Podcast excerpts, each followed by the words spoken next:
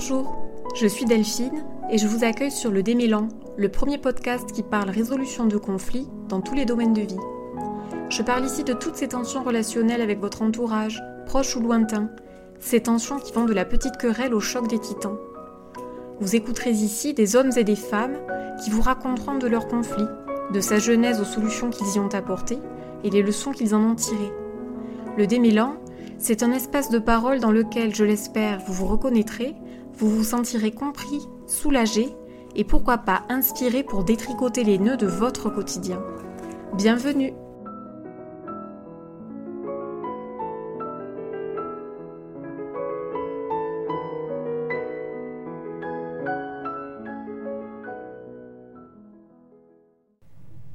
Aujourd'hui, j'ai le plaisir de vous proposer un nouvel épisode hors série que j'ai enregistré avec Carole Rinaldi.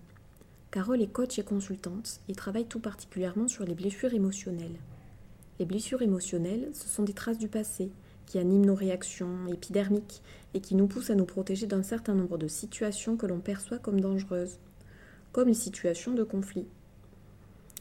Je fais le choix de réduire cette introduction à sa plus simple expression parce que euh, l'épisode est riche en informations mais pour synthétiser, Carole propose ici de faire un pas de côté et d'apprendre à vivre le conflit non pas comme un problème, mais comme l'opportunité de faire équipe avec soi-même et de sortir grandi de la situation. Pour aller plus loin, vous aurez aussi la possibilité d'acheter son livre ou de binger les vidéos de sa chaîne YouTube qui s'appelle La télé bienveillante. Bonne écoute. Euh, bonjour Carole. Bonjour Delphine.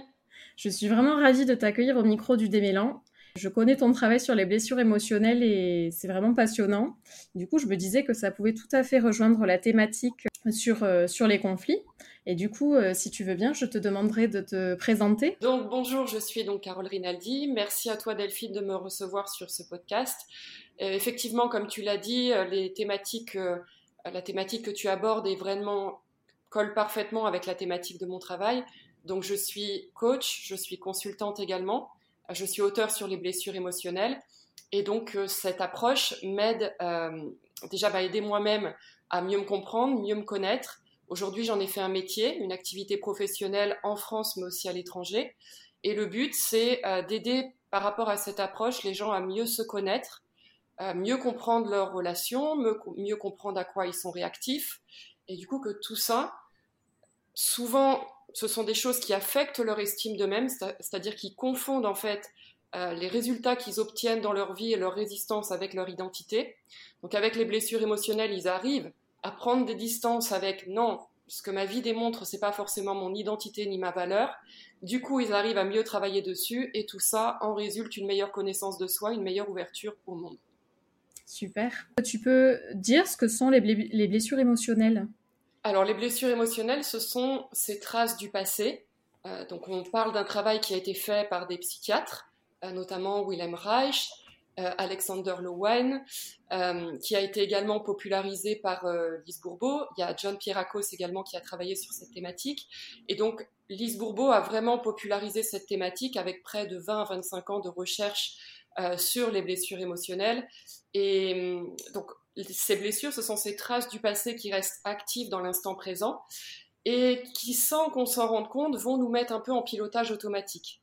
C'est-à-dire qu'il euh, y a peut-être des réactions qu'on va avoir qui ne sont pas forcément stratégiques et alignées avec la situation qu'on est en train de vivre au présent, mais il y a des souvenirs, il y a des traces dans notre passé, euh, peut-être qui sont encore réactionnels aujourd'hui, qui nous ont laissé des souvenirs inconfortables, euh, qui vont nous amener à adopter des réactions qui ne sont pas forcément stratégiques, mais plus en résistance pour nous protéger du passé. Ce sont également bah, des choses, comme le terme le dit, blessures qui nous ont touchés, dont, on va chercher à se protéger, contre lesquelles on va peut-être chercher à lutter.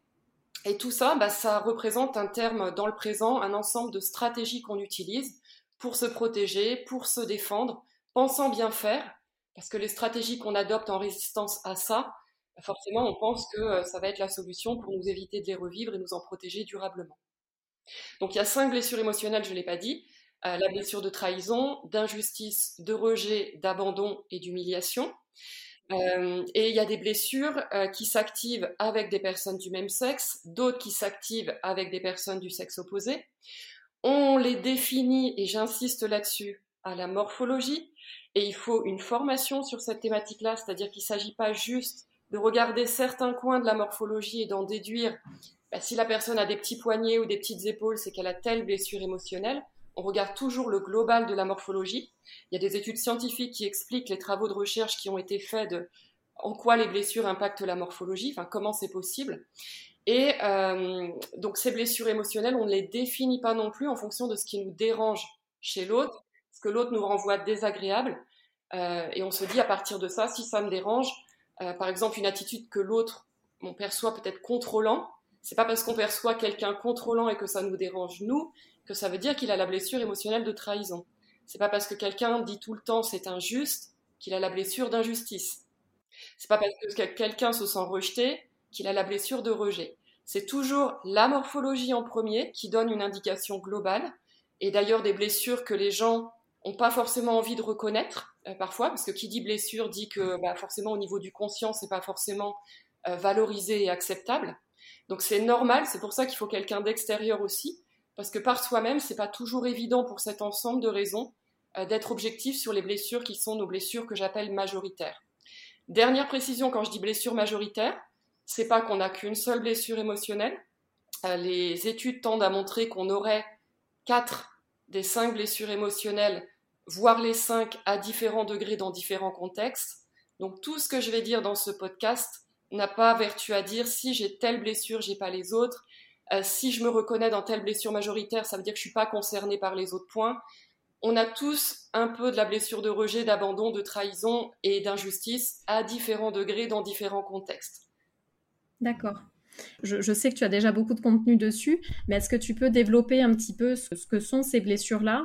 Alors, je vais faire très court parce que si tu veux qu'on reste sur la résolution des conflits, là, il me faudrait vraiment une autre thématique.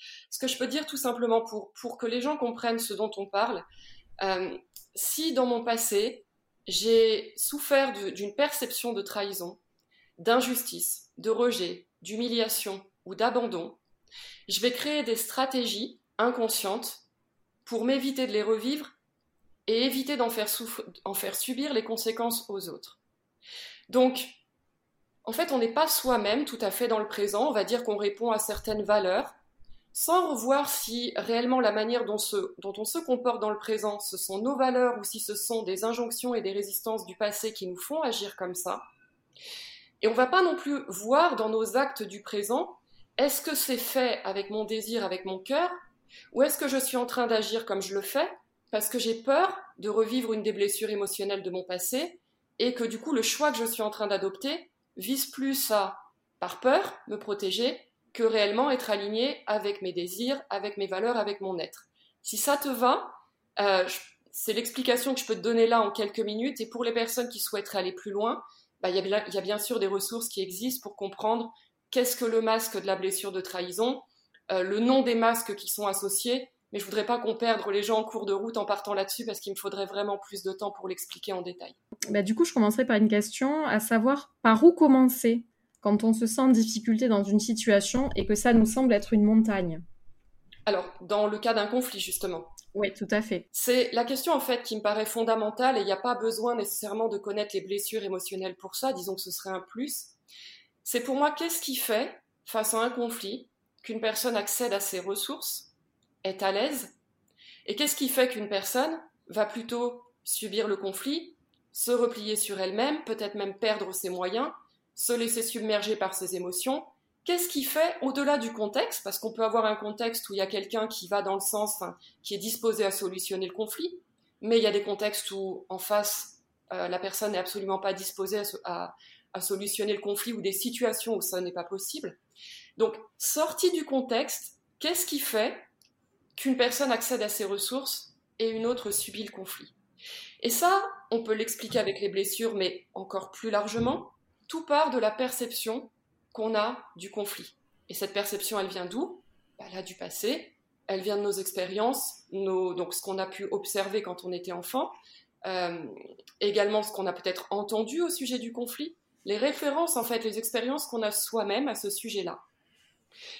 Et c'est là où tu m'aurais demandé pour moi ce qu'est un conflit. Je t'aurais dit, donc, il y a quelques années, j'aurais pas eu du tout la même définition.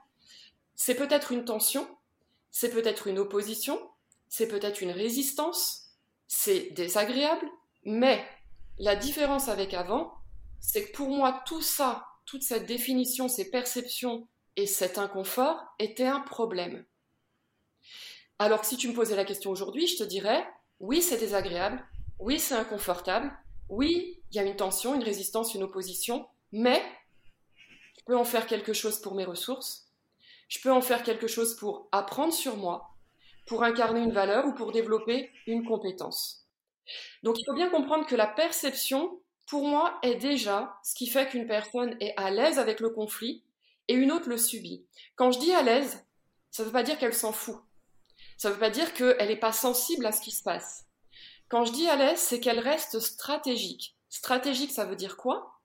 Ça veut dire qu'elle est plus concentrée sur, à long terme, qu'est-ce qui est important pour moi par rapport à la, solution que je veux apporter à ce conflit?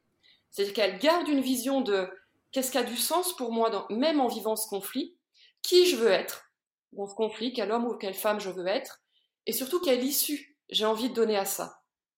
Alors qu'une personne qui a la perception déjà de conflit égale problème, ben ça va pas du tout être le même système qui se met en place derrière. Ce qui se met en place derrière, c'est s'il y a problème, je vais tout avoir, je vais avoir pardon, un ensemble de systèmes dans mon cerveau qui va se mettre en place parce que je perçois une menace et qui fait que au lieu d'être connecté à je peux, comment je peux utiliser ça au service de ce qui a du sens pour moi, je vais être concentré sur des actions court terme qui vont viser à me défendre, me protéger ou défendre mon ego.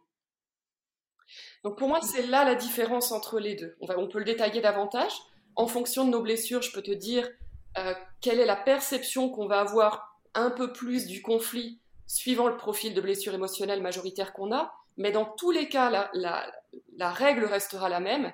C'est qu'à la base, je vois le conflit et l'inconfort comme un problème. Oui, bah, du coup, c'est une vision très positive que tu as du conflit, en tout cas euh, tel que tu l'as transformé avec ton travail, parce que là, si je comprends bien ce que tu dis, euh, le conflit n'est pas euh, subi quand, quand on se connaît, quand on, connaît ses valeurs, quand on connaît ce qui est important pour soi, mais c'est un terreau dans lequel évoluer pour incarner ses valeurs, pour les défendre, pour les affirmer, ou alors tout simplement pour mieux se connaître je dirais pas qu'on subit plus le conflit quand on fait mon travail. Je le subis. Mais la différence, c'est que je le subis pas avec la même intensité et le même temps qu'avant. C'est normal, euh, surtout pour tout dépend de votre passé. Moi, j'ai un passé, je m'en cache pas, je le partage à mes clients. Il y a eu beaucoup de violence. Euh, clairement, euh, j'ai j'ai travaillé sur moi pendant très longtemps, des problèmes d'estime et de confiance en moi-même. Je sais qu'aujourd'hui, ce que je dégage, les gens ont de la difficulté à se rendre compte de où je partais il y a encore 15 ou 10 ans. J'aurais pas trouvé les mots face à un conflit. Je devenais toute rouge, je tremblais, j'arrivais plus à parler. Et je croyais que ça, ça, c'était mes capacités. Alors que non. Le conflit représentait une telle menace pour moi que ça éteignait, ça désactivait une zone de mon cerveau qui s'appelle l'air de Broca. Et du coup, face à, à ce stress intense, j'avais plus les mots. Donc ça, c'est déjà important que les gens le comprennent. C'est quand on n'arrive pas quand on subit un conflit, déjà tout le monde, euh, on, a tous une part animale qui accueille l'inconfort plutôt en, avec une réaction de peut-être de surprise ou de défense ou de protection, et c'est normal. Mais c'est pas parce qu'il se passe ça que ça veut dire que c'est un problème sur vos capacités, que ça veut dire que vous pouvez pas le résoudre. Ça veut juste dire que physiologiquement on est programmé comme ça, mais que justement si on connaît l'impact de nos perceptions sur notre physiologie, bah, on va pas s'entêter dans des stratégies qui ne fonctionnent pas, qui vont aggraver le problème. On va peut-être respirer, on va peut-être estimer que dans l'état émotionnel dans lequel on est, c'est pas le meilleur moment pour parler, peut-être aller marcher et proposer de régler la, la solution plus tard. De connaître cette physiologie va faire que plutôt que de se dire c'est moi, je suis nul, j'ai pas les capacités de gérer le conflit et de dégrader son estime, on va faire équipe avec soi, être complice avec son corps, comprendre comment on fonctionne et du coup devenir plus stratège pour se poser des questions qui sont plus constructives et accéder à ses ressources. C'est une façon d'apprendre à se connaître que de voir qu'est-ce qui nous fait, de quoi a-t-on besoin face à, face à un conflit. Pourquoi je dis marcher dans un premier temps? C'est pas marcher pour régler le conflit. C'est marcher pour faire euh, réguler l'émotion et faire redescendre le seuil de stress pour des personnes qui sont très réactives au conflit. Mm. Parce que, euh, pour être un peu plus technique, quand on perçoit une menace ou quand on est en situation de stress, on a une zone au niveau du cerveau qui se met en route, donc qui est l'amygdale. Et l'amygdale, c'est notre détecteur de fumée. S'il y a menace, elle s'enclenche. Le problème de ça, c'est qu'elle va couper en partie la connexion qu'on a avec le cerveau préfrontal, euh, notamment le lobe médian, qui est euh, la zone de la réflexion, de la prise de recul. Donc, si on est en réaction de stress et qu'on on se dit déjà conflit égale problème, on a donc cette amygdale qui se met en route. Donc, notre corps se prépare à deux choses attaque ou fuite. On a le cerveau préfrontal, qui est le centre du recul et de la réflexion, qui va naturellement être moins irrigué, moins activé. Donc, pourquoi je dis aller marcher? Pas parce que marcher va résoudre le conflit. Parce que si on veut retrouver cette connexion avec le cerveau préfrontal, il va d'abord falloir comprendre qu'au niveau de la physiologie, on ne va pas lutter contre ce qui se passe dans notre corps, il faut accompagner le corps dans le vécu du conflit.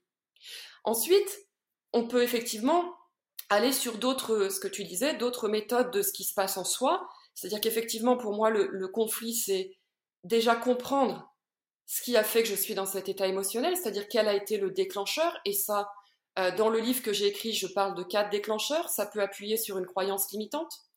Ça peut appuyer sur une peur que j'ai de revivre une blessure émotionnelle ou que l'autre la subisse par ma faute. Ça peut appuyer sur ce que j'appelle euh, le personnage de survie, c'est-à-dire qu'en gros, je me suis demandé de jouer un rôle pour me protéger de mes blessures émotionnelles. Et puis, bah, il y a quelqu'un qui, qui ne valorise pas du tout cette image sociale de moi-même ou qui ne reconnaît pas du tout les efforts que je fais, euh, justement, par, parce que je crois que c'est ce qu'il faut faire pour respecter les autres et pour qu'ils se sentent aimés. Et puis, ça peut remettre aussi en question un scénario idéal, par exemple, euh, si je suis très attachée à un idéal d'harmonie, et que je vis ça dans ma vie avec une exigence et des attentes extrêmes, bah peut-être que le conflit, en fait, ce qui se passe, le problème, c'est que ça vient briser cet idéal que j'ai. Donc c'est déjà comprendre le déclencheur. Ça permet aussi euh, d'aller peut-être identifier un besoin, parce que peut-être que ce conflit ou l'émotion que je suis en train de ressentir indique qu'il y a un besoin dont j'ai la possibilité de prendre la responsabilité. Et puis c'est surtout une invitation peut-être à se demander est-ce que là, la manière dont je m'apprête à réagir, elle me sert sur le court terme? Parce que j'ai envie de décharger, j'ai envie de peut-être défendre mon ego, ou est-ce que la manière dont je m'apprête à réagir, elle est alignée avec ce que je veux vraiment, ce qui a du sens pour moi sur le long terme oui, tu, as dit plusieurs choses euh, intéressantes et je, je perçois aussi en filigrane une, perception différente du conflit, de, qui on est et, peut-être aussi de, ce, de, nos profils, euh, de nos profils majoritaires de blessures. Euh, est-ce que tu, pourrais en dire quelques mots? Donc, comme je l'ai dit tout à l'heure, la règle de base va être déjà inconfort égale problème, conflit égale problème. Comment on peut le décliner aux cinq profils de blessures émotionnelles majoritaires? Si par exemple, j'ai la blessure de trahison. Euh, il faut comprendre que mon personnage de survie, justement, pour m'éviter de revivre cette blessure, c'est de montrer une image de moi qui est forte, qui ne se soumet pas, qui n'est pas faible. Donc s'il y a conflit, le conflit va générer chez moi une perception qui est je ne dois pas me laisser marcher sur les pieds, je dois lutter, je ne dois pas me soumettre, je ne dois pas montrer des signes de faiblesse. Donc ça donne une idée de comment la personne gouvernée par cette perception-là, va réagir à court terme en n'étant pas stratégique, juste guidé par l'amygdale qui dit attention, menace, défends-toi. Pour la personne qui a la blessure de rejet, elle a la croyance limitante d'être nulle, profondément sans valeur et inexistante. Dans son personnage de survie, d'avoir tous les jours à avoir apporté la preuve de sa légitimité et de, sa valeur. Donc si elle se retrouve en conflit avec quelqu'un, bah, ce conflit risque de toucher à son identité profonde qui est que ce que je dis n'a pas de valeur, ce que je dis n'a pas d'intérêt, ce que je dis n'est pas validé par l'extérieur, donc la confronter, venir faire résonance avec une croyance qui est extrêmement menaçante pour son identité, qui est que je suis en train de valider que je n'ai pas de valeur, euh, mon positionnement n'est pas reconnu, je suis nul, je ne suis pas légitime dans ce que je dis, dans ce que je ressens, dans ce que je vis. Donc, ces personnes-là ont plus tendance à aller dans la fuite la colère contre elle-même, le repli sur elle-même, voire une troisième réaction dont on n'a pas parlé dans le cas du stress, la dissociation. C'est-à-dire que la situation est tellement menaçante pour moi, euh, il y a différents systèmes de sécurité par lesquels on passe, donc notamment l'amygdale qui prépare à attaquer ou fuir, mais quand la personne sent que c'est pas possible, soit parce qu'elle n'arrive pas à exprimer, soit parce qu'elle ne peut pas fuir de l'endroit où elle est, le troisième système qui se met en place, c'est la dissociation avec ce qui se passe et l'immobilisme. Donc là, la personne ne parle plus, ne bouge plus. Ce n'est pas par rapport à ses capacités, c'est par rapport à la croyance limitante qui est tellement proche de son identité qu'il se passe ça. Parce que ça menace son, besoin de sécurité qui est un des besoins fondamentaux de l'être humain. Pour la personne qui a la blessure d'abandon, Là, le conflit, c'est plus que je risque de déplaire, je risque de perdre l'autre, je risque de le décevoir et donc je risque d'augmenter mes chances d'être abandonné. Donc du coup, dans la vie de tous les jours, qu'est-ce que je fais? Je prends sur moi, je dis rien. Euh, je vais donner plus de place aux besoins de l'autre qu'aux miens. Et le problème, c'est que si je joue à ça pendant des mois, voire des années, et que je m'oublie, en gros, pour donner place à l'autre, qu'est-ce qui se passe le jour où j'ai joué à ça pendant 5 ans, 10 ans, 20 ans et que je me retrouve face à un conflit? J'ai non seulement le conflit à gérer et toutes les peurs que j'ai dit tout à l'heure, déplaire, décevoir, etc., mais j'ai non seulement à gérer tous les efforts que je me suis demandé, ce contrôle sur moi-même, à prendre sur moi, à donner de la place à l'autre parce que je pensais que c'était ça qui m'éviterait un conflit, tout l'inconfort de voir ça s'effondrer à gérer. Pour la personne qui a la blessure d'humiliation, on est plus dans la peur d'être rabaissé, d'être ridicule. Donc le conflit représente une menace dans le sens où l'autre essaie d'avoir l'autorité sur moi, euh, l'autre essaie de me soumettre, l'autre m'infantilise, l'autre me materne. Et il y a tellement la peur d'être, de paraître pour bête, ridicule, honteux, qu'une personne qui vit le conflit avec cette blessure majoritaire-là va user de plusieurs stratégies. Soit elle va se donner le premier coup euh, de honte à elle-même, de se rabaisser elle-même pour pas qu'on la rabaisse davantage, soit elle va utiliser l'humour et le rire pour essayer d'apaiser le conflit, essayer d'en sortir. Le problème, c'est comme je le disais tout à l'heure, c'est une très bonne illustration d'un comportement à court terme. Parce que face à quelqu'un qui rigole alors qu'on est en conflit, l'autre peut se dire elle ne me prend pas au sérieux, elle en a rien à faire, ou alors on peut ne pas se rendre compte de la détresse ou euh, de l'état émotionnel de quelqu'un en face de nous si le, retour qu'on a, c'est le rire. Oui, c'est une stratégie de fuite comme une autre.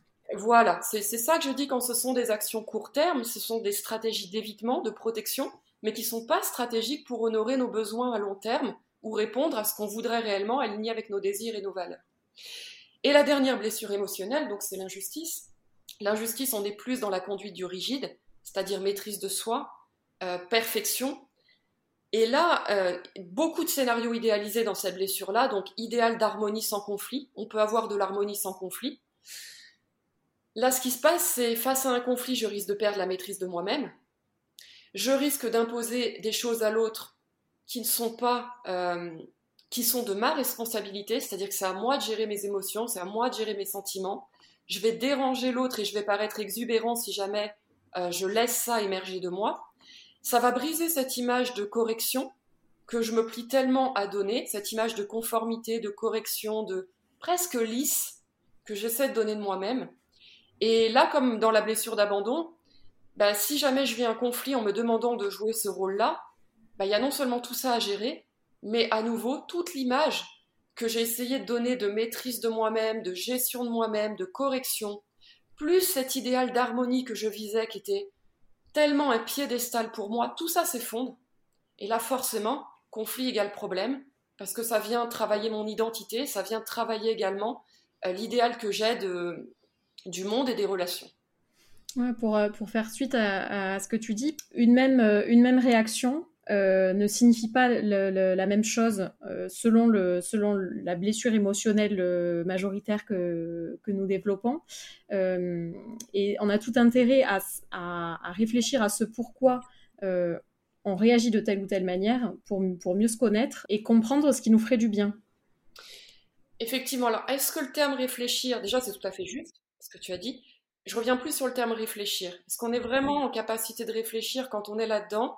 Il y a des gens qui ont une bonne conscience d'eux-mêmes et qui arrivent assez facilement à faire redescendre leur seuil de stress, et là, dans ce cas-là, ça fonctionne bien. Il y en a d'autres pour qui le conflit est tellement stressant que s'installe la peur d'avoir peur. Donc là, c'est compliqué d'avoir du recul sur soi-même et dans ce cas-là, il ne faut pas hésiter à se faire aider. Un petit réflexe qui peut être simple, que je peux partager à tout le monde, c'est plutôt de se demander euh, qu'est-ce qui dépend de moi dans ce conflit? C'est-à-dire qu'à court terme aussi, on va être vite embarqué sur ce sur quoi on n'a pas de pouvoir. Ah ben l'autre va pas dans mon sens, l'autre n'a pas envie euh, d'écouter ce que j'ai à dire, l'autre euh, donc ne souhaite pas résoudre ce conflit, ou peut-être... C'est la faute de l'autre. C'est la faute de l'autre aussi, et parfois, bah, il n'y a pas possibilité de... On peut faire sa part à soi, mais un conflit parfois doit se résoudre à deux, et parfois on peut faire que sa part, et c'est comme ça. Et dans, tout, quel que soit le conflit, cette situation ou, un contexte qui serait plutôt favorable à le résoudre, rien n'empêche de, quel que soit son profil majoritaire, se demander qu'est-ce qui dépend de moi dans ce conflit? Et de lâcher peut-être les perceptions qu'on a beaucoup sur cette phrase de Marc Aurel qui dit Donne-moi la force d'accepter ce que je ne peux pas changer, le courage de changer ce qui peut l'être, et la sagesse de savoir distinguer l'un de l'autre. Donc je ne le dis pas exactement avec ces mots, euh, vous pourrez retrouver cette citation Marc Aurel, mais c'est cette idée-là en fait. C'est que plutôt que de, me laisser embarquer dans mes émotions, euh, parce qu'elles est réactif pour moi, parce que je ne maîtrise pas, qui vont replonger mon corps dans un état de tension, prendre la responsabilité de sortir de ça pour regarder avec courage qu'est-ce qui dépend de moi, qu'est-ce qui peut être changé, sur quoi j'ai du pouvoir et d'avoir cette sagesse, de savoir différencier l'un de l'autre et de se concentrer sur déjà la partie sur laquelle on peut agir. Tu dis, euh, tu dis quelque chose d'intéressant aussi, c'est le, avoir le courage de, de voir qu'est-ce qui dépend de moi et de ne pas reporter euh, sur l'autre la responsabilité euh, pleine et entière du conflit. Selon toi, comment est-ce qu'on peut cultiver ce courage? Bah Déjà, le courage, c'est pas se demander de ne pas avoir peur. Donc c'est déjà accepter que peut-être on a peur, euh, peut-être que c'est pas facile à faire, peut-être que ça nous demande un effort, peut-être qu'on doute. Je dirais que j'ai employé le mot courage parce que c'est celui de la citation de, Marc Aurel, mais moi dans mon travail je dirais plus la responsabilité de le faire. C'est-à-dire de, se dire qu'en fait on n'est pas responsable du conflit qu'on est en train de vivre. Euh, parce qu'il y, a des circonstances extérieures qui ne nous appartiennent pas, mais c'est pas parce qu'il se passe ça, et notamment si on est très réactif à l'impuissance, justement veiller attention aux charges émotionnelles qu'on peut avoir sur l'impuissance, qui peuvent euh, nous omnubiler, en fait, nous aveugler sur, bah, il y a peut-être 90% des choses que je maîtrise pas. Oui, mais je peux avoir cette transparence envers moi-même et cette responsabilité de regarder, bah, il y a peut-être 10% que, sur lesquels je peux agir. Et pour ça, comment le cultiver? Ben, C'est un déjà d'avoir conscience comment on fonctionne. C'est-à-dire que si on est sensible à l'impuissance et qu'on a peur, ben, c'est à nouveau le premier réflexe que je vais avoir, c'est d'avoir conscience qu'il y a des chances que je me laisse embarquer sur tout là où j'ai pas de pouvoir. Ok, je me connais. Plutôt que d'avoir honte de ça et de m'en vouloir, célébrer. J'insiste, c'est hyper important. Je célèbre que je viens de me rendre compte, j'étais focus sur là où j'ai pas de pouvoir. C'est mm. pas une fois de plus, c'est pas je suis encore là-dedans, c'est pas après tout le travail que j'ai fait, mes efforts portent pas leurs fruits, c'est chouette. Je viens de m'en rendre compte, donc je peux agir dessus. Parce qu'on ne peut pas travailler ce sur quoi on n'a pas conscience. Et si votre cerveau, à chaque fois que vous prenez conscience de ça, envoie une boucle de, honte, de culpabilité, eh ben, on ne veut pas regarder objectivement ce dont on a honte et ce dont on se sent coupable. Donc le fait de célébrer va permettre de dire, bah, je vais pouvoir réduire le temps avec lequel je regardais là où j'avais pas de pouvoir et je vais pouvoir me reposer justement la question comment le développer bah, prendre l'habitude de se poser cette question qu'est-ce qui dépend de moi où est-ce que j'ai du pouvoir accepter que les réponses ne viennent pas dans l'immédiat surtout quand on est émotionnel mais qu'avec le temps en acceptant d'y penser régulièrement et de ne pas avoir les réponses tout de suite, on va créer les connexions neuronales qui vont faire que ça va devenir plus facile que les réponses vont venir plus rapidement, jusqu'à en faire un automatisme et un réflexe. D'accord. Oui, donc euh, là, euh, sur, sur, ces mots de la fin euh, de, de, tes développements, on n'est pas un Léonard de Vinci d'emblée, on, accepte de, de, commencer par des esquisses, de faire des petits pas, et petit à petit, on, rejoint les, on rejoint tous les bouts, on, apprend à mieux se connaître et à, à, réagir en conséquence. Le dernier point peut-être qui peut être hyper important pour compléter donc tout ce qu'on a dit sur la perception, justement tu as parlé euh, de petits pas après petits pas. Effectivement, il y a aussi une stratégie qui est très importante, mais une fois qu'on a travaillé ce problème de perception, donc c'est-à-dire conflit égal, égal problème, il y a des thérapeutes qui peuvent aider à inverser ça, donc en faisant aussi un travail sur vos expériences passées de conflit. Hein. Il n'y a pas juste ce qui se passe dans le présent. Oui, je te, coupe rapidement. Ouais, ça peut être important de se faire accompagner par, euh, par une tierce personne. Euh. Bien sûr, ne pas aller évoquer les souvenirs de conflit, surtout s'ils sont violents, seul. Euh, ou alors, enfin voilà, le faire dans un cadre où on se sent en sécurité, et, et c'est pas pour rien qu'on le fait de cette manière-là. Nous, on a donné des outils au présent, mais ça peut être complété avec cet accompagnement sur le passé. Quand on change la perception du conflit, ce qui se passe au présent dans la stratégie, c'est que avant, là où je me demande de gérer le conflit tout bien, tout parfaitement, moi j'entraîne plus les gens à travailler d'une manière différente. Je m'en fous que tu réussisses ou que tu échoues à atteindre l'objectif que tu t'es fixé sur le conflit. Pourquoi? Parce qu'on part du principe que la personne a fait de son mieux, et c'est un peu cette image du sportif qui s'identifierait à ses résultats. S'il y a un sportif qui se dit, dans la victoire, imaginons que ce soit la personne qui vient de, réussir à gérer un conflit, ah c'est moi, j'ai réussi, j'ai gagné, je suis au top. Pourquoi c'est dangereux ça? Pourquoi de fusionner avec ses résultats son identité c'est dangereux? Parce que le sportif ne va pas analyser qu'est-ce qu'a fait ce jour-là que j'ai gagné? Il est tellement en train de laisser gonfler son ego par fierté qu'il va pas aller regarder les systèmes qui ont fait que ce jour-là, ça a été une expérience réussie. Sa valeur et son identité vont fusionner avec ses résultats. Qu'est-ce que ça annonce ça derrière? Bah, Ce qu'on fait quand on se sent au top, on arrête d'apprendre, on se dit qu'on sait tout sur tout, et on devient attaché à ce résultat parce que ça devient notre identité, et ça, ça annonce la douche froide derrière d'un échec, ou si quand je gagne, je me sens au top, bah, quand je perds, je suis nul, j'ai pas de valeur, et mon estime en prend une claque. Donc je donne ce parallèle pour le conflit. C'est pas quand je réussis à gérer un conflit, maintenant je sais tout sur tout, j'ai cette fierté exagérée qui monte, c'est ok que ça arrive, mais il faut s'en rendre compte. Pour se dire, ok, j'ai tellement eu de honte et de culpabilité par le passé sur le conflit que là, il y a mon ego qui s'exagère. C'est normal. Mais je vais me rappeler de ça et me dire, attends, là, je laisse mon ego fusionner avec mes résultats. Donc, je vais plus aller regarder sur un moment de réussite, qu'est-ce qu'a fait et je peux regarder dans mon passé les moments où j'ai su le gérer aussi. Qu'est-ce qui m'a permis de gérer ce conflit d'une manière qui est plus alignée avec ce que je recherche? Qui va me permettre, si mon identité n'est pas fusionnée avec mes résultats et ma valeur, le jour où il y a un conflit que je ne gère pas aussi bien que je voudrais, ce jour-là, pareil, qu'est-ce qu'a fait? Quels ont été les facteurs qui ont fait Déjà, qu'est-ce que j'ai fait de top? Parce qu'il peut y avoir les deux.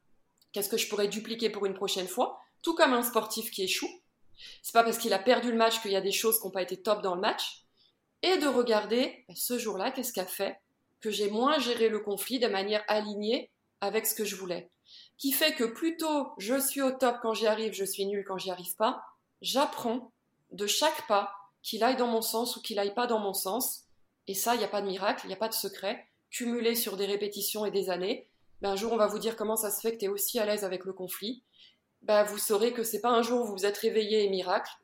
C'est cette stratégie de petits pas, de petits pas, d'acceptation et de tolérance envers vous-même, quoi qu'il se passe, de compréhension de ce qui se passe dans votre physiologie, de travail en complicité avec vous-même et de pas lâcher en fait la vision que vous avez qu'un jour ce sera possible, qui fera que bah, ça deviendra réalité en fait. Oui, c'est le, fait de faire euh, ses gammes un peu tous les jours ou alors euh, ses longueurs, si on reste dans la, métaphore du sportif. Et j'ajouterais que si, si, euh, si d'emblée on, on, était cador, ou du moins on vivait le conflit de manière tout à fait satisfaisante, on n'aurait pas le plaisir de voir son progrès, de sentir son progrès. Et ça peut être un, stroke positif, j'y pense maintenant, pour nous encourager en tout cas à, à, faire, nos gammes euh, avec nos conflits. Il y a même en psychologie, hein, il y a un terme qui est connu qui dit que plus on a galéré pour quelque chose, plus justement ça a de la valeur à nos yeux d'y arriver. Mais attention, justement, faire attention parce que cette appréciation est grande, à ce que le résultat reste bien un résultat et pas en faire quelque chose qui définit notre valeur ou notre identité. Que vous gériez un conflit d'une manière alignée ou pas, ça ne remet pas en question votre valeur d'être humain et ça ne dit rien de votre identité. Tu as, tu as, répondu en filigrane à ces questions, mais je pense que c'est important de les, de, de, les reposer, peut-être de reformuler les, les réponses. Euh, selon toi, quelle est la différence entre une personne qui accède à ses ressources pour gérer un conflit et une personne qui subit le conflit? Ben Donc, c'est, voilà, j'espère y avoir répondu jusqu'ici, donc je vais plutôt le résumer. La perception qu'on a du conflit, travailler sur cette perception, voir que quand il y a un conflit, ne pas confondre ce qui est désagréable avec j'ai un problème. On a parfois, je suis sûre, tous et toutes des expériences qui ont été désagréables, qui vous ont amené à incarner davantage des valeurs, que vous avez pu utiliser à votre service ou au service de gens que vous aimiez, et que si on vous enlevait cette expérience inconfortable, bah on enlève aussi des forces, des compétences, et peut-être même des forces et des compétences qui vous ont servi à éviter des problèmes encore plus grands derrière. Donc déjà, ça c'est important. La deuxième chose, euh, pour qu'une personne accède à ses ressources, c'est de comprendre sa physiologie et pas se dire qu'elle est nulle quand elle n'y arrive pas. Donc, d'aller voir ce dont elle a besoin dans l'instant, d'être accompagnée dans l'accueil de ses émotions, euh, de recentrer son focus sur ce qui dépend d'elle et ce qu'elle veut vraiment dans ce conflit. Donc, ne pas laisser son ego dire je vais te défendre ou euh, qu'est-ce que je veux? Est-ce que je veux mon ego? Ou est-ce que ma vision est plus importante que mon ego? Se demander si avoir un temps de recul avant d'agir, de est-ce que là, la manière dont je m'apprête à réagir, c'est du court terme ou c'est du long terme? Donc ça revient un petit peu à ce que je viens de dire avant. Et également faire attention à nos généralités, à nos pensées. Donc là, je donne beaucoup de choses, hein, mais il n'y a pas besoin de tout faire et s'il y a des choses qui ne vous parlent pas, laissez-les de côté. Ça, on ne l'a pas forcément abordé, mais quand on est émotionnel, c'est aussi de faire attention à cette partie de nous qui dit, par exemple, dans un conflit, c'est toujours pareil, c'est l'histoire de ma vie, euh, on ne m'écoute jamais. Ce que j'ai à dire n'a jamais de valeur. Quand il y a des toujours et des jamais, c'est retenez ça, c'est jamais bon signe. Beaucoup. Ça veut dire que on est en train de généraliser en fait euh, ce qu'on est en train de vivre et ça aide pas dans la résolution d'un conflit quand l'autre entend tu ne m'écoutes jamais. Euh, ou alors à soi-même quand on se dit je vis toujours la même chose, c'est l'histoire de ma vie. On est en train de se servir du conflit qu'on est en train de vivre pour nourrir nos croyances limitantes, pour garder un sentiment de cohérence entre ce qu'on croit à l'intérieur et ce que reflète notre environnement extérieur. Donc ici, pour sortir de ça, il est plus question de se dire, j'ai l'impression que c'est souvent le cas. Déjà, j'ai l'impression, ce qui ne veut pas dire que c'est une vérité. Souvent est plus intéressant que toujours, rarement est plus intéressant que jamais. Si je peux donner un exemple, peut-être, je sais que ça m'intéressait. Avec plaisir. Euh, j'avais accompagné une personne qui, euh, sa problématique, le conflit que, que cette personne vivait dans son couple, c'était que son partenaire, selon lui, euh, n'était pas en capacité de donner des signes euh, d'amour affectif. Donc, cette personne que j'accompagnais était très focus sur j'ai pas de câlin, j'ai pas de tendresse, euh, c'est toujours comme ça, jamais j'ai une parole, enfin un geste d'affection, de tendresse. Et en soi, peut-être que c'était la réalité que vivait cette personne dans son couple. Mais le problème de ça, c'est que quand on a regardé la stratégie, je, lui ai demandé qu'est-ce qui est vraiment important pour toi, qu'est-ce que tu veux? Première réponse, que mon conjoint change. Bon bah, déjà, on revient sur le conseil qu'on a donné tout à l'heure. Est-ce que tu as du pouvoir sur le comportement ou pas de ton conjoint? Ah non. Donc du coup, où est-ce que tu as du pouvoir? Et même si ton conjoint ne change pas Donc la personne a commencé à retravailler sur bah, j'ai du pouvoir sur euh, ma relation enfin déjà comment je prends soin de mes besoins, sur la gestion de mes émotions, sur comment je communique avec cette personne. Et donc là, c'était intéressant. Du coup, on a analysé la stratégie qu'employait euh, mon client par rapport à, sous influence du stress, et on s'est rendu compte par rapport à sa vision à long terme qui était bah, déjà de mieux reconnaître son conjoint, de mieux exprimer ses besoins et ses attentes, bah, que d'être toujours dans le reproche, justement, c'est-à-dire être dans la critique, dans être focus sur qu'est-ce que tu pourrais faire autrement, Qu'est-ce que t'as pas assez fait? Et régulièrement répéter ça comme stratégie, n'importe qui. Est-ce que si vous avez votre conjoint qui pointe du doigt quotidiennement ce qui va pas, ce que vous faites pas assez, ce qui pourrait être mieux, sans reconnaissance de ce que vous faites déjà, est-ce que ça vous donnerait envie de lui en donner davantage? Absolument pas. Absolument pas. Donc lui, ça, il faisait pas exception à la règle. Et donc ce qui s'est passé, c'est que plutôt que d'être focus sur sa stratégie à court terme, de pointer ce qui allait pas et de mettre une pression dans son couple pour que ça change, on a changé de stratégie et il a commencé déjà à reconnaître ce qu'on lui donnait. Il s'est effondré de gratitude quand il a touché du doigt tout ce que son conjoint donnait, qui n'avait pas de valeur à ses yeux, parce que c'était un langage d'amour différent, de temps, de présence. Dès qu'il y avait un problème, par exemple, son vélo tombait en panne, il était là pour réparer. Dès qu'il y avait un problème dans son travail, il lâchait ce qu'il était en train de faire pour se rendre disponible et aider. Et il a été touché dans son cœur de voir en fait tout ce qui était sous ses yeux qu'il reconnaissait pas parce qu'il était tellement omnubilé par ce manque euh, de, signes affectifs qui fait que je ne sais pas si aujourd'hui son conjoint s'est mis à donner des signes affectifs, mais entre le cas 1 et le cas 2, où est-ce qu'on augmente les chances que ça arrive et où est-ce qu'on transforme l'attention qu'il y avait dans le couple? C'est-à-dire qu'on arrive à un stade où mon client n'est même plus attaché au résultat que son conjoint aille dans le sens de ses attentes. S'il y va, tant mieux. S'il y va pas, bah, il est déjà concentré sur ce qu'on lui donne. Et il y a des choses quand on est à l'aise avec le conflit qui deviennent possibles, comme comprendre le monde de l'autre, faire preuve d'empathie, poser des questions ouvertes et constructives, qui ne sont pas possibles quand c'est l'amidale qui se met en route et qui nous prépare juste à lutter ou fuir.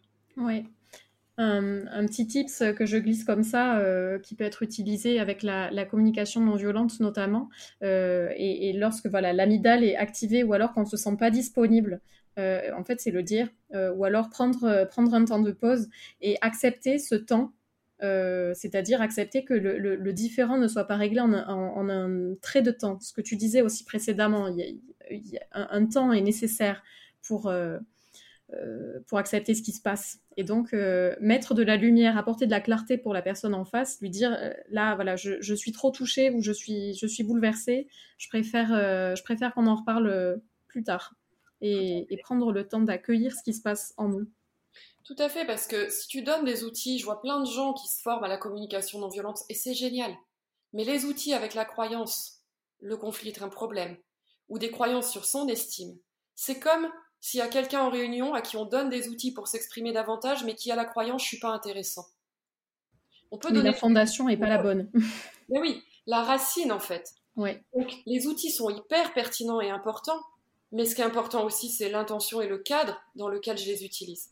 Et pour ça, bah, c'est un travail de, combinaison entre les deux euh, qui va permettre ce résultat. Oui. Donc finalement, là, c'est vraiment ce qui permet de, de, regagner son pouvoir, c'est la, notamment en tout cas, mais à la base, c'est la perception de ce qui se vit en nous, selon toi. C'est vraiment cette fondation-là. Bien sûr, la perception est déterminée par nos croyances. Nos perceptions engendrent les émotions, vont engendrer nos réactions. Donc c'est une boucle.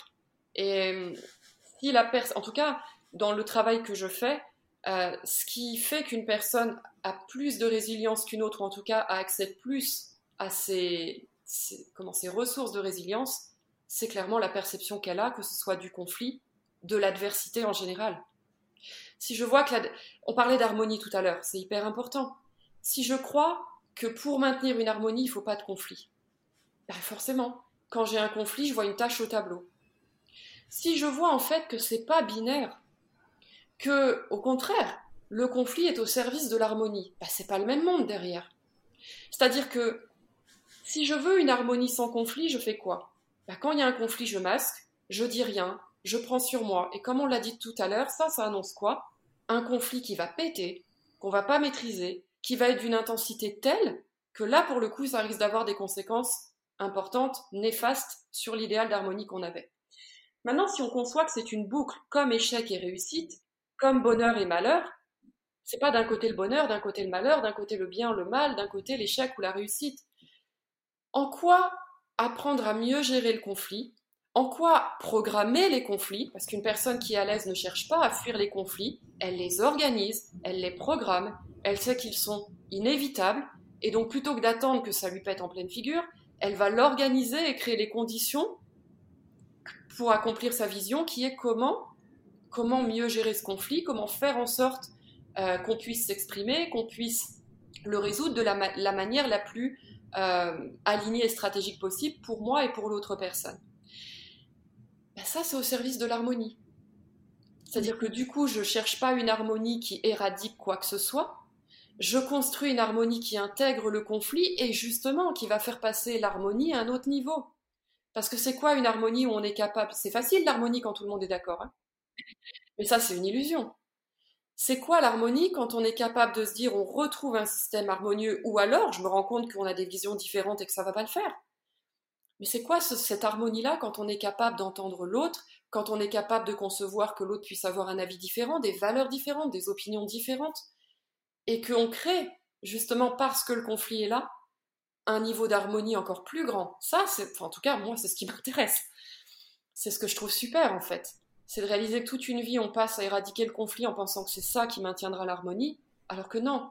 En prenant conscience que on n'échappe pas au conflit et au contraire, on peut le penser de manière stratégique et, avec de l'intelligence émotionnelle, eh ben, il est au service de l'harmonie et peut-être même d'une harmonie qu'on pouvait même pas imaginer quand on cherchait juste à ne pas avoir d'ombre au tableau. Oui, finalement, c'est pas se nier soi-même. Euh, on disait précédemment, par exemple, pour le, si j'ai bien retenu, pour la blessure d'injustice, euh, il va il va chercher à à fuir le conflit euh, pour maintenir une situation harmonieuse. Bah, si, si la personne développe majoritairement cette blessure-là et cherche l'harmonie, en fait, elle peut, elle n'a pas à nier ce qu'elle est et elle peut très bien chercher l'harmonie autrement, ailleurs, d'une autre façon qu'en mettant le conflit sous le tapis. Tout à fait. Et c'est de sortir aussi que la vision de l'harmonie ne doit pas, euh, pour, pour de l'harmonie, il faut que de la fluidité, que de la facilité. Il y a tel fantasme dans le développement personnel là-dessus, et ça crée, ça crée franchement des, des, des catastrophes sur l'estime des gens, en fait. De croire que je peux être tout le temps dans le bonheur et poursuivre ça comme idéal et devenir attaché à ça, et comme je l'ai dit tout à l'heure, relier son identité à ça. Alors que moi, personnellement, je ne poursuis pas d'être heureuse ou malheureuse, c'est des cycles. Et quand je passe par une phase où je suis plus malheureuse, bah, c'est comme l'échec, ça va permettre de mieux réussir, c'est-à-dire que bah, je vais me poser des questions que je ne me pose pas en temps normal quand je suis dans le bonheur. Je vais me dire, tiens, là, tu as peut-être poursuivi, as peut-être laissé ton personnage de survie prendre trop de place. Peut-être que tu n'écoutes plus vraiment tes besoins. Peut-être que tu t'es demandé des objectifs qui ne sont pas alignés avec tes valeurs. Peut-être que tu passes pas assez de temps chaque jour connecté à ce qui est le plus important pour toi. Donc, est-ce que c'est un problème de me sentir malheureuse? Non. Ça va me permettre de me poser des questions et de revenir peut-être en mon centre, plus que si j'avais un état de bonheur permanent, ou comme quand on est dans la réussite, on ne se pose pas trop de questions quand on réussit. c'est justement quand le, le sportif perd qu'il va plus analyser les raisons de cet échec et donc factuellement réaugmenter les chances de se réaligner vers une réussite. Donc c'est pour ça, le malheur est au service du bonheur. Le malheur permet de mieux apprécier les moments de bonheur parce que je suis sûre que dans, dans ton audience, il y a des gens qui savent ce que c'est que de galérer. Et quand tu sais ce que c'est que d'avoir galéré, bah, le moins de moments de bonheur, il est décuplé. Alors après, il y a les peurs de le perdre et tout ça, mais ça, c'est ce que j'expliquais tout à l'heure, c'est ces fameux systèmes d'attachement.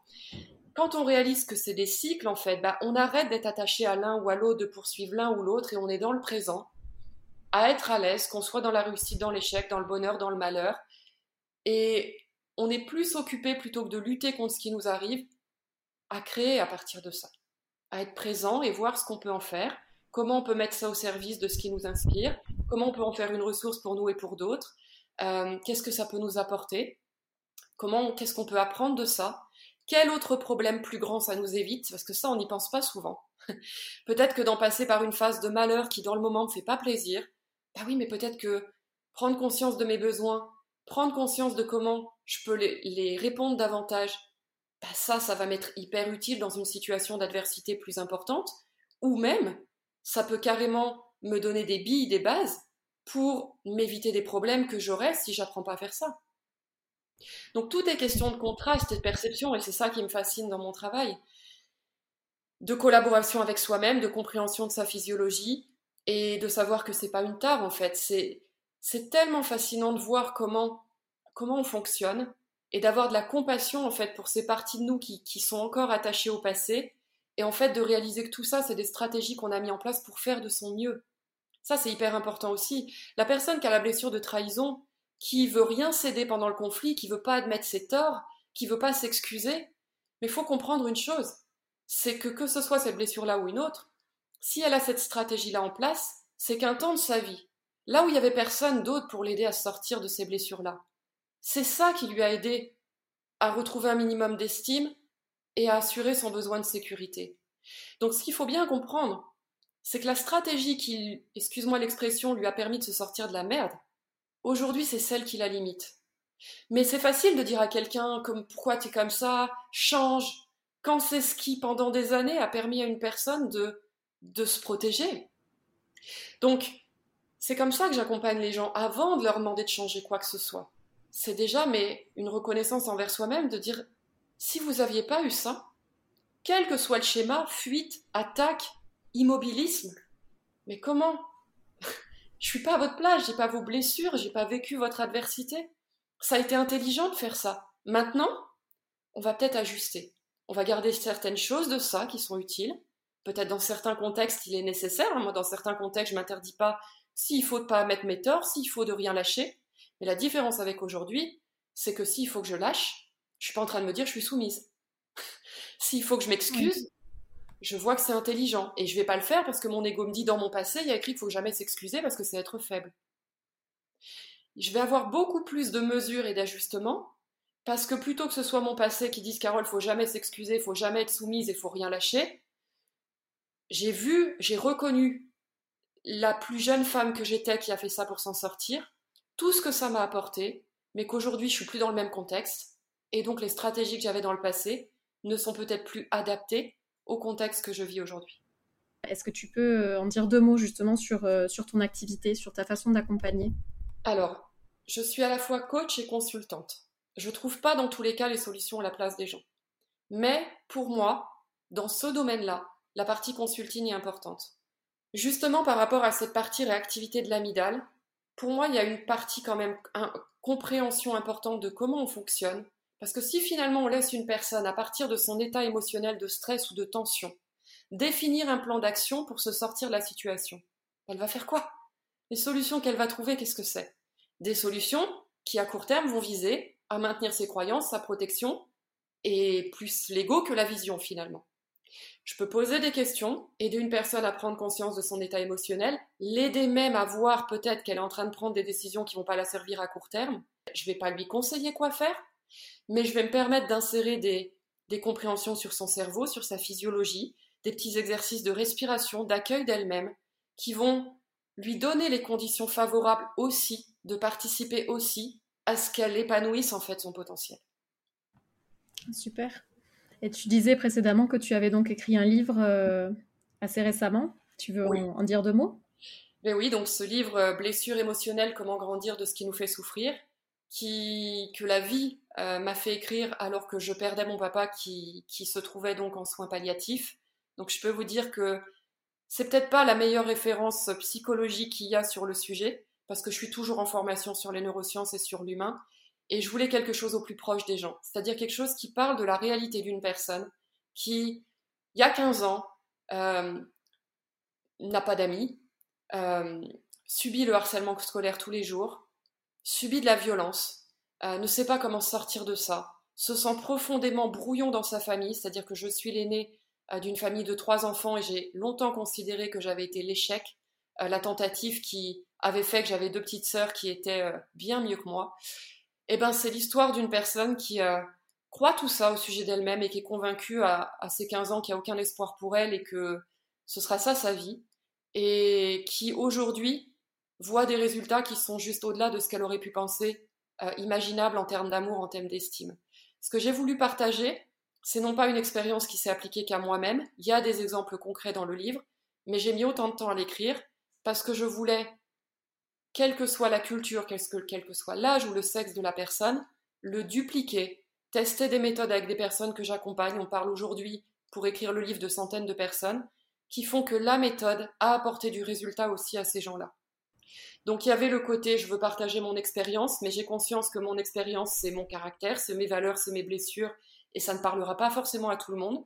Donc il y a des parties concrètes dans le livre qui parlent de mon histoire, mais la majeure partie de l'histoire parle des quatre problèmes racines qui sont euh, touchés dans le présent, c'est-à-dire quand on est réactionnel dans le présent, ça touche à quoi à l'intérieur de nous?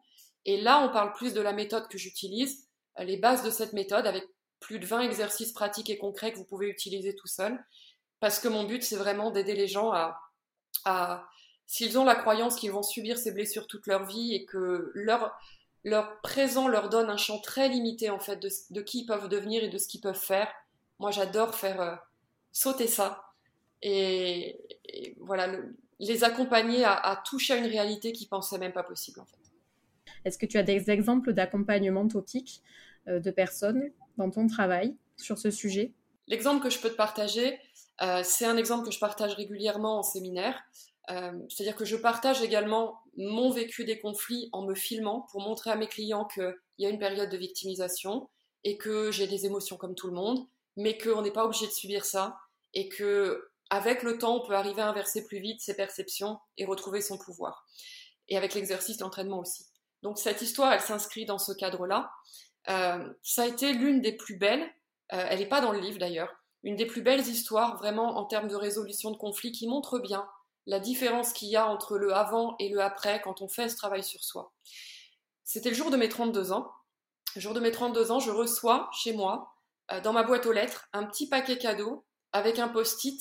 Et sur ce post-it, je lis les mots d'une personne donc, qui est proche et des mots que pendant des années, j'ai cherché à entendre de la part de cette personne.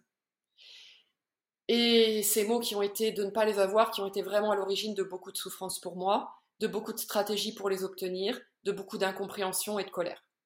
Ce qui est magnifique ce jour de mes 32 ans, c'est que je vais m'effondrer de gratitude vraiment, mais pas pour la raison qu'on croit. C'est que ce jour-là, j'ai réalisé que toutes ces années de conflit, toutes ces années de violence m'ont tellement entraîné à me donner à moi-même, à croire en moi-même, à m'aimer moi-même, à me soutenir moi-même, qu'on m'aime ou qu'on m'aime pas, qu'on me valorise ou qu'on me valorise pas que ce jour-là, le plus beau, c'est que je réalise que ce post-it est là et j'en ai plus besoin. Ce qui me permet, ces mots-là, de les apprécier à un niveau que j'aurais jamais pu apprécier si j'étais en dépendance, de les attendre. Parce que la réalité, il serait passé quoi si j'étais en attente de les avoir? Le jour où je les reçois, je me serais dit quoi? Ça a été écrit sur un post-it. Donc c'est vrai, j'ai vraiment pas de valeur pour la personne. Elle a même pas pris une carte postale pour me dire que je suis importante pour elle. C'est écrit au crayon à papier. Ah ben, elle a dû griffonner ça comme ça. Euh, mais non. De faire ce travail sur ma perception du conflit m'a permis quoi? Ce qu'on disait tout à l'heure, être centré sur ce qui se passe le présent et pas sur moi. Ça m'a donné une compréhension que j'avais jamais vue du monde de cette personne, mais de là où, où j'aurais pu voir un nouveau signe d'indifférence envers moi, j'ai compris en fait pourquoi ce post-it, mais c'est que cette personne ne se dit jamais ces mots-là elle-même. Du coup, ça a représenté quoi pour elle d'essayer de le dire à quelqu'un même maladroitement, quelque chose qu'elle se dit pas elle-même? Il faut quoi pour faire ça? Si c'est pas de l'amour, je sais pas ce que c'est. Donc c'est dingue, comme j'aurais pu voir l'indifférence là où il y avait un amour énorme. Du coup, ce post-it, je vois pourquoi il est là, parce que jusqu'au dernier moment, elle, s'est laissé l'opportunité de le virer. C'était tellement inconfortable pour elle. et comment comment on gère le moment d'après où la personne a ça dans les mains et c'est une personne qui ne pas à l'aise avec ça. Donc ça lui a demandé un courage énorme en fait de mettre ce, cadeau dans cette boîte aux lettres avec le post-it dessus. Pourquoi le crayon à papier? Même chose, c'est pas parce qu'elle avait ça sous la main. C'est parce que c'était plus pratique à gommer, éventuellement rectifier le message au dernier moment. Mais tout ça, je pouvais pas le comprendre. Quand j'étais centrée sur j'ai jamais d'amour, j'ai pas d'attention, on croit pas en moi, on me dit pas que je suis importante, Heureusement qu'il y a eu des gens qui m'ont accompagné à sortir de ça, me reconcentrer sur en quoi j'avais du pouvoir, qui sont pas laissés embarquer par mon histoire puissante et mon ego, parce que je crois moi que j'avais des arguments pour les embarquer dans mon sens, et leur faire, me faire apitoyer sur mon sort et me positionner en victime. Et des gens qui ont eu suffisamment d'amour pour leur travail et pour moi en tant que cliente pour pas me laisser tomber et m'aider à voir les choses sous cet angle-là. Qui fait qu'aujourd'hui, ben, je suis tellement en gratitude d'avoir reçu ça, mais pas parce que j'ai obtenu ces mots-là, parce que je sais que je me l'ai dit à moi-même, et parce que je me l'ai dit à moi-même, bah, c'était juste cohérent et gentil, appréciable de recevoir ça. Pas quelque chose qui venait combler un vide, parce que j'avais pas appris à me le donner à, moi-même en premier. Tu as trouvé les, ressources en toi, tu as trouvé ton pouvoir à toi pour euh, avancer et mieux vivre, euh, mieux vivre cette situation. C'est peut-être important que je le dise, on parle d'une dizaine d'années de travail pour un jour ressentir ce moment-là. Donc c'est plein de petits pas. C'est ça. Super. Est-ce que tu veux ajouter quelque chose? Eh ben non, j'ai simplement été très heureuse d'enregistrer ce podcast avec toi. Je ne sais pas si tu as parlé du sens de pourquoi tu le fais, mais je te remercie de me l'avoir partagé et peut-être dans celui-ci ou dans un autre, euh, j'ai trouvé ça super. Euh, j'ai trouvé ça, cette manière de penser ce format pour les gens qui en ont besoin, l'écouter peut-être d'une manière plus intime ou plus discrète, connecté à tellement de sens que j'ai trouvé ton idée vraiment euh, top et que je suis très très très heureuse d'y avoir participé. Donc merci beaucoup et merci aux personnes qui nous auront écoutés. Génial, merci beaucoup Carole et merci aux auditeurs aussi. Euh, est-ce que pour te contacter, alors, il y a toutes les ressources déjà sur les blessures émotionnelles qu'on propose, que vous travaillez avec nous ou pas. Donc, il y a sur YouTube la télé bienveillante, il y a la page Facebook. Donc, vous tapez Carole Rinaldi, vous trouverez sur Instagram, sur Facebook ou sur YouTube. Il y a l'adresse de notre service client, donc la. Et donc, mon équipe est là pour répondre, quelles que soient les demandes, que ce soit sur des services, euh, que ce soit des questions, qu'elle rassemble également quand il y a des questions très fréquentes qui nous sont posées. Ça nous aide à définir. Euh, euh, les sujets qu'on aborde dans les lives. Donc voilà, c'est les biais essentiels pour entrer en relation avec nous. Super, merci beaucoup Carole. Merci à toi Delphine et merci aux personnes qui nous ont écoutés.